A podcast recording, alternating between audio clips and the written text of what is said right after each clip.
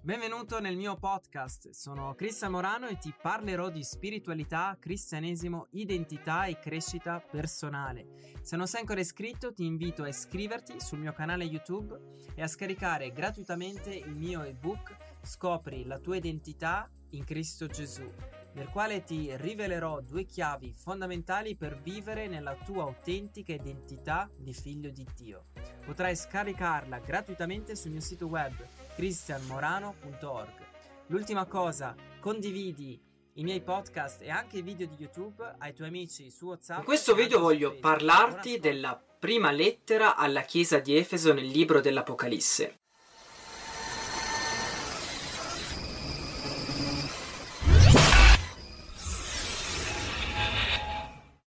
Efeso era una delle città più importanti dell'ovest della Turchia. Era una città con un grande commercio, nel quale era attraversata dalla strada romana chiamata la Via Arcada. La città era dedicata all'adorazione alla dea della fertilità dell'Anatolia e anche alla dea Artemide, nel quale gli fu costruito un grande tempio e divenne una delle sette meraviglie mondiali. Nella città di Efeso c'erano anche tanti giudei e c'era anche una chiesa cristiana. Difatti conosciamo le lettere di Paolo alla chiesa di Efeso e anche negli Atti degli Apostoli Paolo parla di Efeso eh, nel quale creò eh, disturbo tra, tra i fabbricanti di idoli dedicati alla dea Artemide che sarebbe in realtà la dea Diana. Ora ti voglio leggere la lettera. Io conosco le tue opere, la tua fatica, la tua costanza. So che non puoi sopportare i malvagi e hai messo alla prova quelli che si chiamano apostoli ma non lo sono e che li hai trovati bugiardi. So che hai costanza, hai sopportato molte cose per amore del mio nome e non ti sei stancato. Ma ho questo contro di te, che hai abbandonato il tuo primo amore. Ricorda dunque da dove sei caduto, ravvediti e compi le opere di prima, altrimenti verrò presto da te e rimuoverò il tuo candelabro dal suo posto, se non ti ravvedi.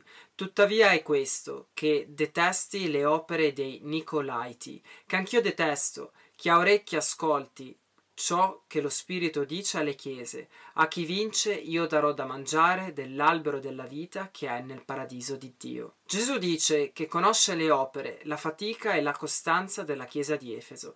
Difatti possiamo capire dal libro degli Atti che la chiesa di Efeso aveva problemi connessi all'idolatria della dea Diana e anche con chi produceva gli idoli. E sempre negli Atti conferma le parole di Gesù nell'Apocalisse riguardando i falsi apostoli.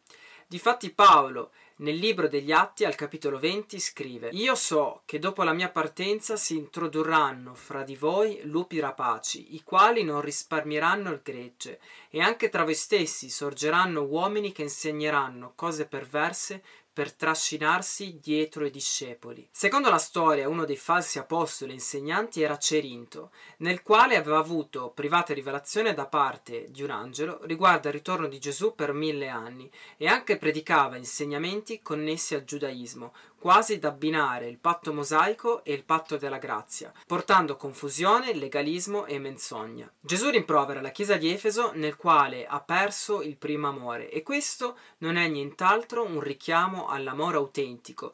Difatti, analizzando la lettera di Paolo agli Efesini, possiamo vedere che era una chiesa che stava sperimentando grandi segni e anche grandi rivelazioni dell'amore di Dio e del regno di Dio. Paolo stesso prega per la chiesa di Efeso di essere radicata e stabilita nell'amore di Dio, nel quale eh, questo amore sorpassava ogni forma di conoscenza affinché la Chiesa fosse ripiena della pienezza di Dio. Una cosa positiva era che la Chiesa di Efeso detestava le opere dei Nicolaiti, nel quale era un movimento fondato da un certo Nicola di Efeso, che era un pagano che si convertì al giudaismo e poi al cristianesimo, ed era diventato anche un diacono, ma diventò in realtà un apostata e fondò anche il movimento dei Nicolaiti, nel quale era un movimento fondato sul controllo e sulla seduzione delle persone. Gesù conclude la lettera dicendo che a chi vince darà da mangiare dell'albero della vita che è nel paradiso. Questo sicuramente simboleggia la ristorazione della relazione con Dio e la vita eterna,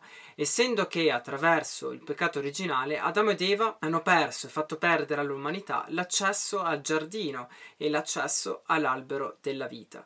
Ma in Cristo Gesù ogni uomo ottiene sia la vita eterna e sia la relazione con Dio e questa immagine può essere applicata a tutti i credenti, ma sicuramente per la Chiesa di Efeso aveva un'interpretazione ancora più profonda, essendo che al centro del tempio della dea Artemide c'era un giardino segreto chiamato il Paradiso. Al centro del giardino c'era un albero sacro dove si credeva che era il legno nel quale fosse stato usato per la creazione della, dell'idolo, della, della statua Artemide, che era di legno e quest'albero aveva anche il potere di liberare da varie punizioni. Quindi Riflettendo attraverso il contesto storico possiamo vedere che Gesù dichiara alla comunità di Efeso che è lui il vero albero della vita e anche il vero paradiso e non la dea Artemide. Nel prossimo video ti racconterò della chiesa di Smirne. Se ti è piaciuto questo video condividilo, metti un mi piace e iscriviti al canale attivando la campana di notifica. God bless you!